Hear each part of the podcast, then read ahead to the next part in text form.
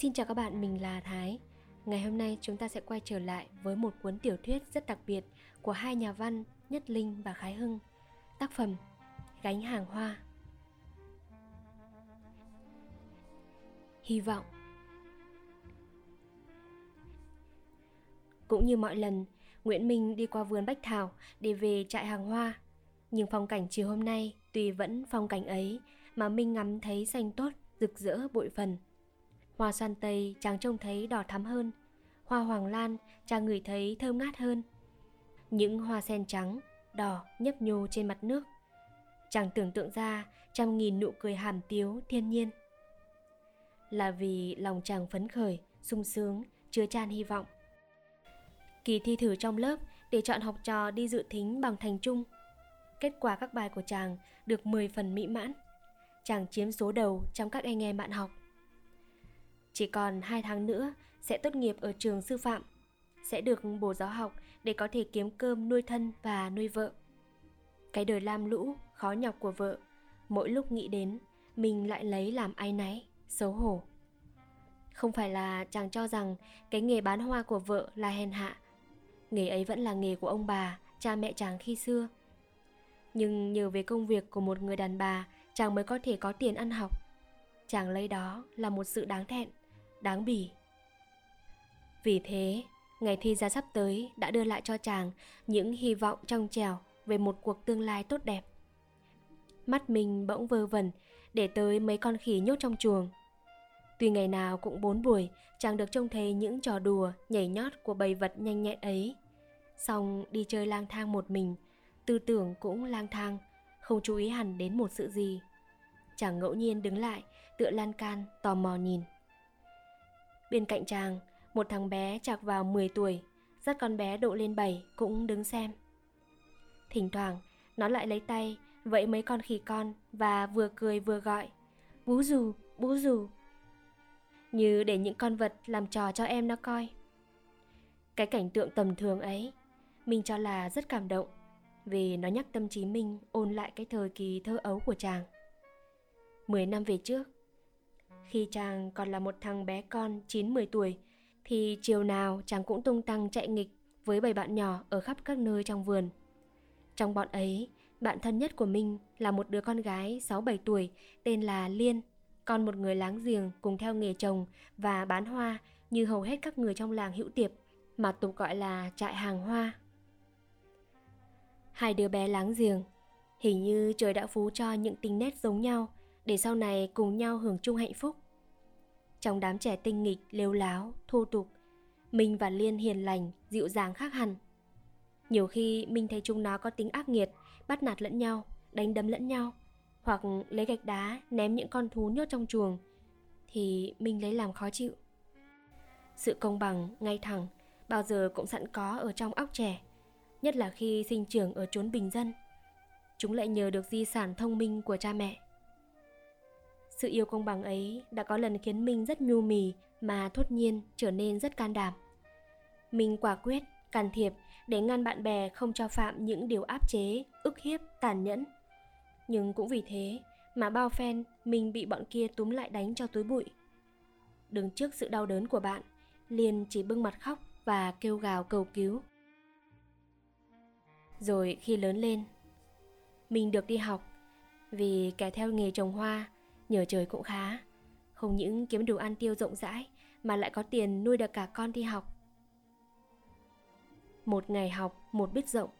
Mình lấy làm sung sướng Được đọc tới tên Được trông thấy hình vẽ các hoa Các cây trồng ở vườn. Mình chỉ phàn nàn một điều Là Liên, phận gái. Cha mẹ không cho được hưởng cái thú vui cắp sách đi học như mình. Nhưng mình vẫn đinh đinh rằng Thế nào cũng sẽ đem những sự học được giảng lại cho Liên nghe. Nhà Minh và nhà Liên đôi bên chơi thân với nhau lắm. Theo phong tục thôn quê, khi Minh 12 tuổi, cha mẹ mình đem trầu cau sang dạm Liên cho Minh làm vợ. Mọi đứa trẻ khác, khi đôi bên cha mẹ đã nhận lời nhau thì chúng thường bẽn lẽn, không dám đi lại chơi bời nói chuyện với nhau nữa. Nhưng mình với Liên thì không thế. Chúng vẫn thân yêu nhau như hai anh em vậy. Vì thực ra, cũng chẳng bao giờ chúng nghĩ tới cái ý nghĩa vợ chồng khi Minh học tới năm thứ hai trường sư phạm thì cha mẹ Minh trong một thời kỳ có bệnh dịch hạch cùng theo nhau mà chết. Vì liên mối của cha từ khi lên ba, thường Minh ở vào cảnh bơ vơ cô độc, liền sang trông coi nhà đất giúp. Một hôm, ngày nay hồi tưởng đến hôm ấy, mình vẫn còn cảm động. Liền bàn với mẹ, phạt quách cái dậu găng, ngăn đôi hai nhà để tiện việc trồng trọt vườn tược cho cả hai bên. Thế là từ đó, hai nhà thành một, và Minh coi mẹ Liên như mẹ của mình. Cách đây dăm tháng, bà lão bỗng ốm nặng. Biết rằng bệnh tình trầm trọng và khó lòng qua được, bà liền gọi Minh và Liên đến bên giường mà bảo rằng Hai con, mẹ coi như con đẻ cả, nên mẹ cùng thương như nhau. Vậy mẹ muốn trông thấy các con nên vợ nên chồng trước khi mẹ nhắm mắt. Minh và Liên chiếu ý bà cụ, xin tuân theo ngay. Bà lại bàn rằng nhà đôi bên cùng nghèo. Vậy đừng bày ra lễ hỏi, lễ cưới chi nữa. Chỉ nộp cái lệ treo như làng đã định và vào sổ giá thú là đủ. Cái đám cưới mới giản dị và cảm động làm sao? Bên giường người ốm, hai vợ chồng cùng quỳ và cùng khóc. Vì bà lão thấy con gái đã thành gia thất và lại lấy được người chữ nghĩa giỏi giang. Sau này thế nào cũng làm nên thì sung sướng quá đến nỗi lệm đi. Đêm hôm ấy, bà cụ qua đời. Thế là trong gia đình chỉ còn hai vợ chồng trẻ, chồng 20, vợ 18. Nhưng tuy ít tuổi mà Liên tỏ ra một người nội trợ đảm đang, cẩn mẫn hiếm có. Mình định thôi học, ở nhà làm vườn giúp vợ, để vợ chỉ việc gánh hoa đi bán. Nhưng Liên gạt đi, bảo đã học được đến năm thứ tư thì cố mà học nốt cho được cái bằng thành chung. Từ đó, sáng sáng liền quẩy gánh hoa đi, 3 giờ trưa về lại cặm cụi làm vườn cho đến tối mịt. Sau vì hàng bán chạy và có mình nói mãi, liền mới theo ý chồng mượn một ông lão làm vườn giúp việc. Mày ngồi tưởng nhớ lại quãng đời qua, mình không biết rằng trời đã nhá nhem gần tối. Quay nhìn chung quanh mình, trong vườn bách thảo vắng ngắt, không còn ai. Thung thăng, mình qua cổng trường canh nông rồi rẽ xuống con đường nhỏ lát gạch về nhà.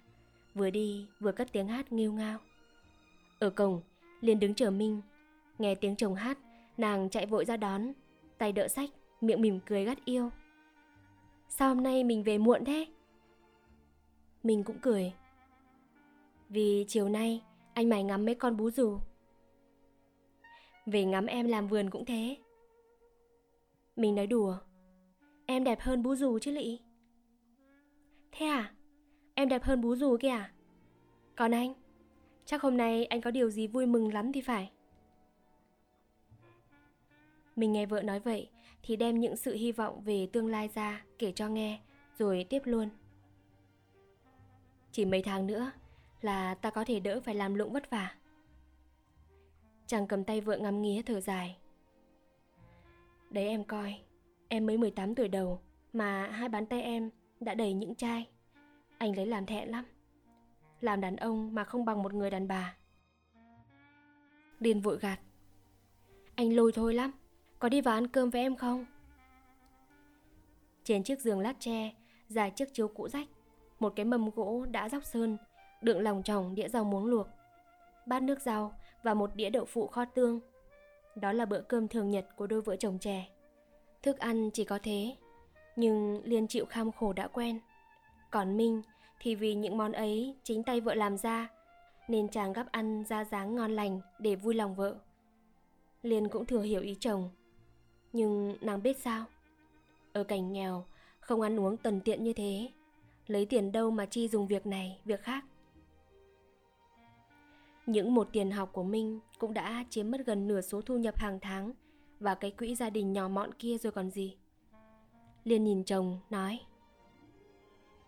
Ngày mai chủ nhật, khi bán hoa về em mua một lạng thịt bò tái về cho mình ăn nhé. Hết bao nhiêu tiền? Chả mấy, độ 5-6 xu thôi.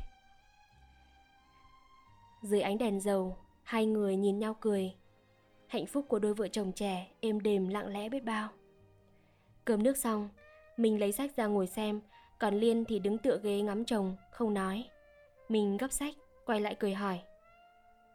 Mình không học à?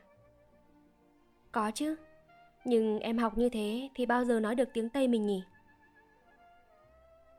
Nếu mình chịu khó học chăm, thời chỉ độ 2 năm thôi. Hai vợ chồng yêu nhau, nhiều khi không có chuyện gì nói, hỏi nhau những câu vơ vẩn không đâu. Nào chuyện bán hoa, nào chuyện xảy ra hàng ngày. Có khi không biết nói câu gì, hai người ngắm nhau cười. Trong các gia đình niên thiếu, sự yên lặng thường là biểu hiện sự lạc thú nồng nàn, tuyệt đích. Nhưng bao giờ thì rồi Liên cũng nghĩ tới bổn phận. Nàng biết chồng sắp tới kỳ thi cần phải học nhiều nên không muốn làm mất thời giờ quý báu của chàng. Mình ngồi học, em xin phép đi ngủ sớm để mai còn dậy đi bán hoa. Mới 7 giờ, còn sớm. Thì mình hãy ngồi nói chuyện một lát nữa nào. Đi đâu mà vội? Này, Liên ạ. À, Liên có biết ở đời cái cảnh nào khổ sở nhất không? Liên cười. Mình hỏi lần thần lắm. Em cho chẳng có cảnh nào khổ sở hết vì sự sung sướng ở tự trong lòng ta chứ không phải ở ngoài vào. Mình cũng cười bảo vợ. Đấy, em coi, học rộng mà làm gì? Em có đọc nhiều sách đâu, mà em cũng biết chỗ tìm điều mà người ta gọi là hạnh phúc.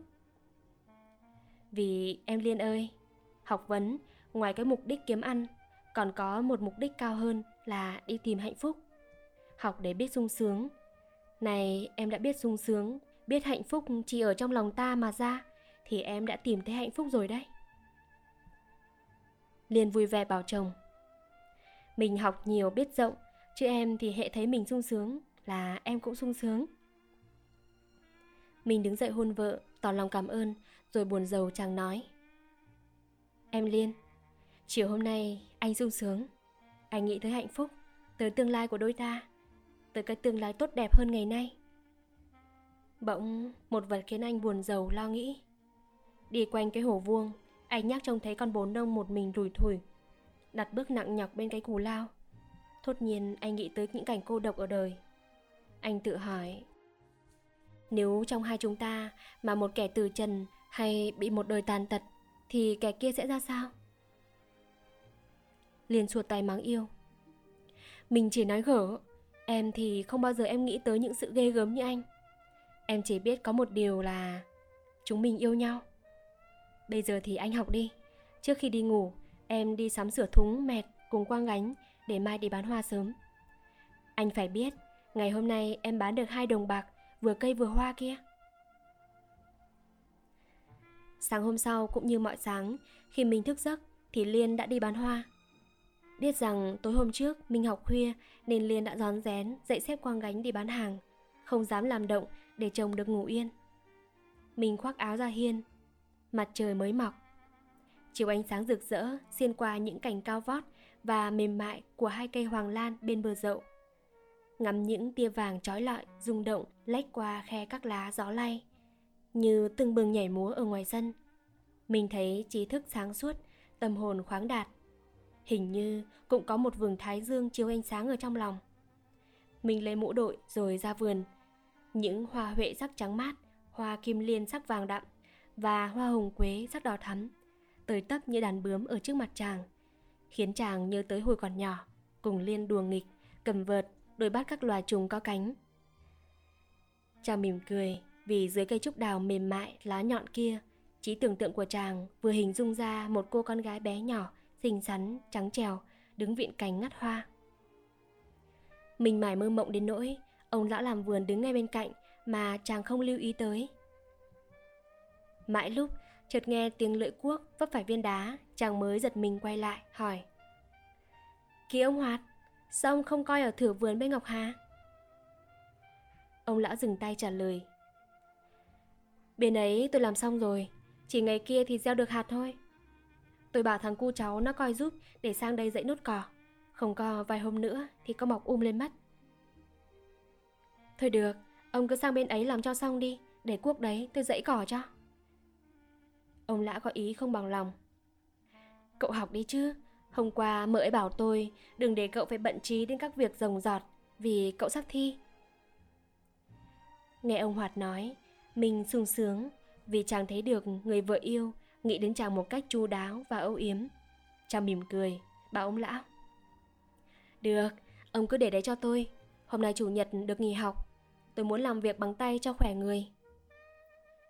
Ông Hoạt còn do dự thì Minh đã lại đỡ lấy quốc và nói Ông sang ngay bên Ngọc Hà nhé, vườn ở nhà cứ mặc tôi. Ông lão lẳng lặng theo lời Minh, tuy có dáng không vui. Còn Minh thì sắn quần, vén tay áo quốc sới cỏ, tỏ ra một người thạo nghề và chăm chỉ, từ thuở nhỏ sống trong một gia đình trồng hoa. Nhưng ít lâu nay, chàng mày mệt cặm cụi với sách, với bài vở để sửa soạn đi thi, nên sức cũng có kém. Vì thế mới làm việc được hơn giờ đồng hồ, mình đã thấy chân tay rời rạc, hơi thở phào tay. Chàng đương chồng quốc đứng tựa gốc cây hoàng lan nghỉ mệt, bỗng có nghe tiếng người cười ở cổng đi vào. Mình nhìn ra thì là Văn. Bạn học rất thân của Minh ở trên phố đến chơi. Văn vui vẻ nói. Chị không có nhà ư? Chào anh, nhà tôi đi bán hoa kia mà. Câu hỏi của bạn khiến mình ngẫm nghĩ. Bao ý tưởng như luồng điện vụt chạy thoáng qua trong trí Minh. Luôn ba bốn tháng nay, không mấy ngày là Văn không đến chơi. Mà không lần nào là Văn không bắt đầu hỏi ngay tới tin tức Liên. Mình vẫn biết, một người đàn bà đẹp thì bao giờ cũng có nhiều kẻ lưu ý tới.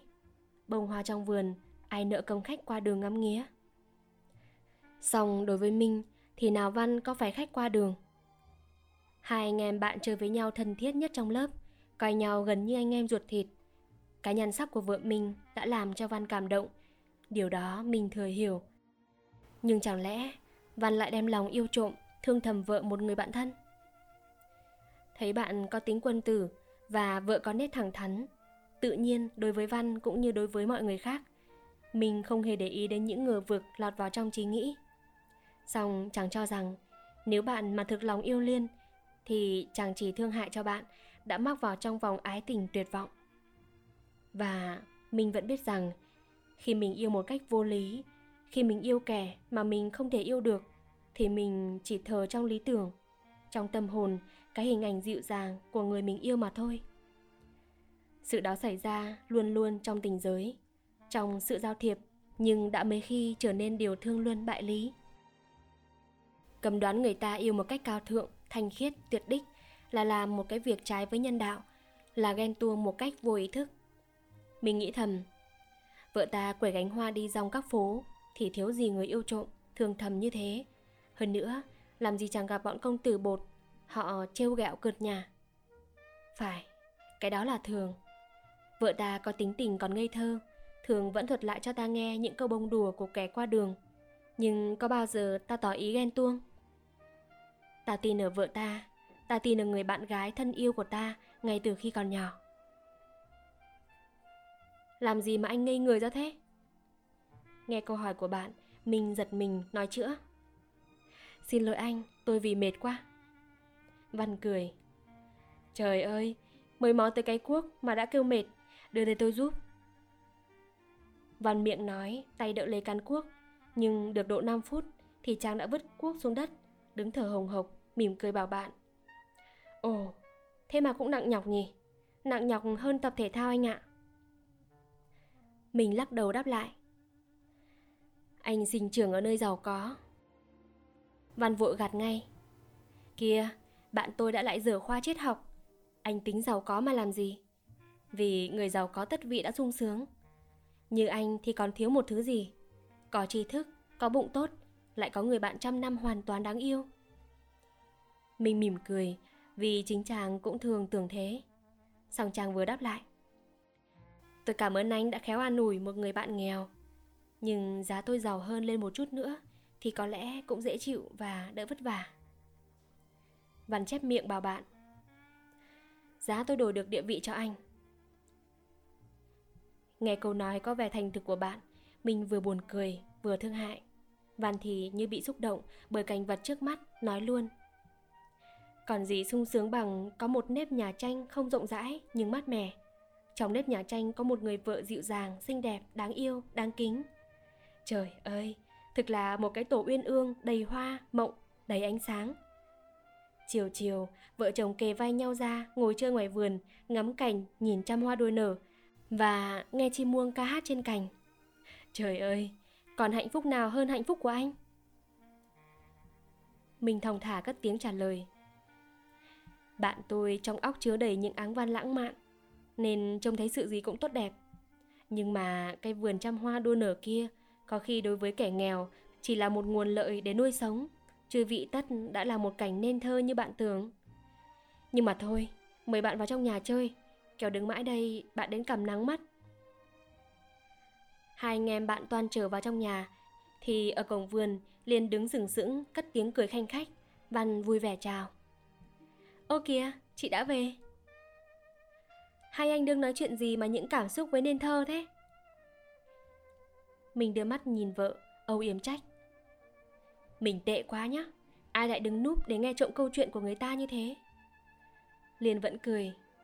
Thôi, xin lỗi. Văn cũng cười, hỏi. Này, nhưng quà tôi đâu, chị? Đây, quà đây. Liên lật cái vỉ, Lấy ở trong ra một miếng thịt bò tái Mà nói rằng Mời anh ở chơi Sơi cơm xoàng với chúng tôi nhé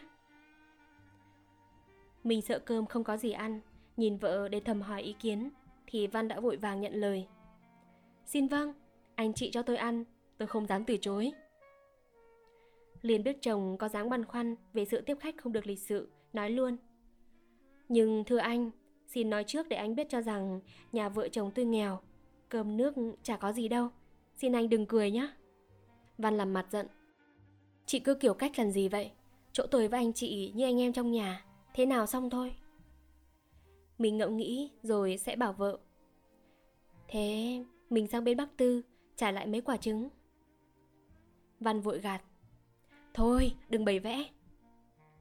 Mình nói. Cũng là cách giúp đỡ cho bác Tư Vì bác ấy mù. Văn tỏ ý thương hại Buồn rầu nói. Khốn nạn Ở cái làng đẹp tốt Đầy những màu hoa rực rỡ như thế kia Mà chẳng may bị mù Thì đáng giận biết bao Thì khổ sở biết bao. Liên cười. Không trông thấy nhưng mũi còn ngửi thấy mùi thơm. Ở đời có thứ hoa có sắc Thì cũng có thứ hoa có hương. Anh thử nhắm mắt lại xem. Liên vừa nói vừa lim dim cặp mi. Đấy, có phải sực nức những mùi hoa hoàng lan pha lẫn với mùi hoa mộc, hoa sói, hoa ngâu không? Mà khi không dùng đến mắt Mũi ta lại thính hơn cũng có Đấy Mắt liền vẫn lim dim anh ngẫm mà xem, có phải các hương thơm càng thơm hơn không? Trời ơi, chị tôi giảng khoa triết học. Mình thì hớn hở tươi cười bảo vợ. Tôi nghe mình nói mà tôi muốn mù quá. Liền trong mày gắt. Chỉ dại dột. Nhưng chết chừa, gần 12 rưỡi rồi, tôi đi làm cơm thôi. Mình hỏi, sao hôm nay mình về sớm thế? Hôm nay may mắn quá, Em bán xong hoa cúng cho các nhà có thờ điện Thì gặp ngay một chàng công tử Mua cho hết cả mấy chậu cây cùng những bó hoa huệ. Văn có ý tức giận. Lại phường công tử bột. Chà, thưa anh, những hạng ấy ngày nào tôi không gặp. Động thấy gái là họ híp mắt lại Rồi buông những lời cợt nhà nhưng thôi, tôi xin phép anh tôi đi làm cơm Chẳng đói lắm rồi. Dứt lời, liền vội vàng chạy xuống bếp. Mình nhìn theo lắc đầu bảo bạn. Anh coi Nhà tôi còn trẻ con quá. Hai người vui cười Cùng nhau đi vào trong nhà. Nửa giờ sau liền bưng mâm lên.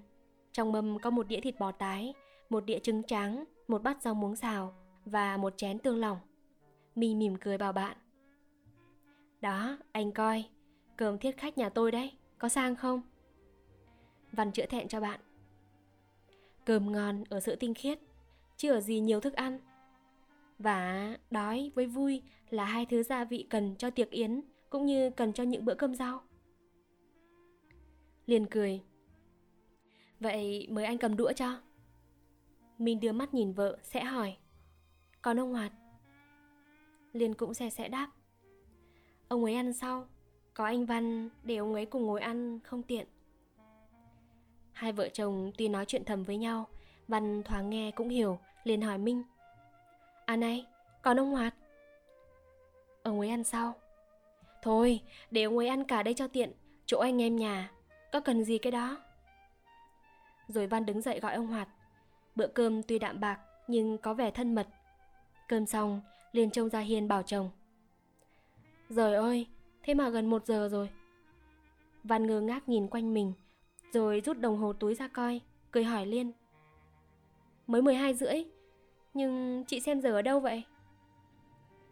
Mình cũng cười trả lời. Đồng hồ của chúng tôi to và cao lắm, ai nhìn thấy sao được? Văn không hiểu, Vẫn nhớn nhác nhìn vợ chồng bạn, Thì Liên lại nói luôn. Đồng hồ của chúng tôi thì chả kẻ trộm cái cắp nào lấy được. Văn ngẫm nghĩ hỏi Nghĩa là gì thế? Mình liền trỏ lên trời bảo bạn Kia kìa, đồng hồ của chúng tôi kia kìa.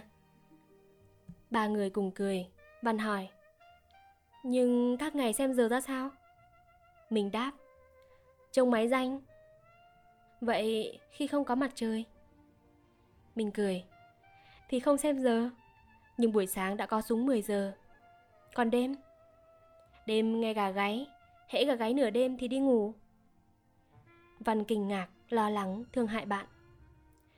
Chết chửa Thì gần đến nơi rồi Mà không có đồng hồ thì học hành ra làm sao? Anh tạm cầm cái đồng hồ của tôi vậy Thì xong anh trả lại tôi. Mình từ chối. Xưa này không có đồng hồ thì đã sao?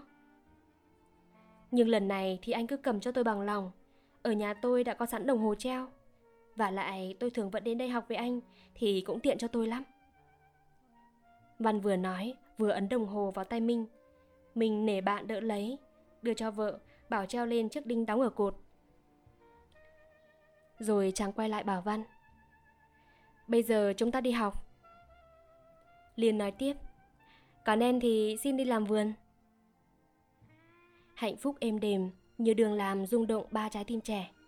Trong bầu không khí yên lặng, Một buổi trưa mùa hè, Tiếng gà gáy trong xóm xa xa.